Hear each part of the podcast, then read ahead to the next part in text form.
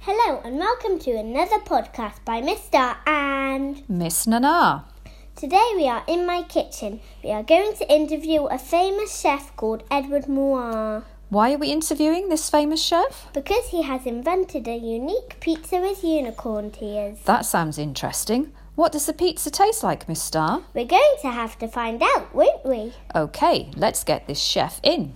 Hello Mr. Moir, thank you for coming on our show. Please tell us about your unicorn tears pizza while we eat some.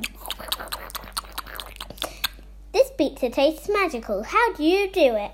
Well, it's not easy to make because I had to travel all the way to Magic Land to get these tears for my pizza.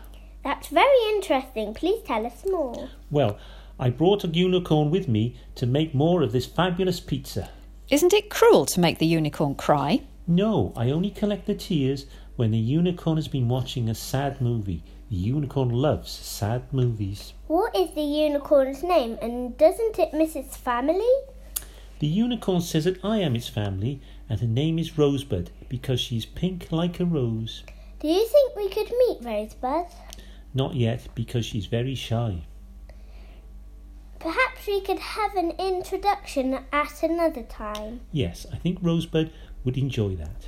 Well, thank you for coming, Edward Moir. We hope you could come again soon. That's the end of our podcast today. We'll be back again soon. Bye. Bye!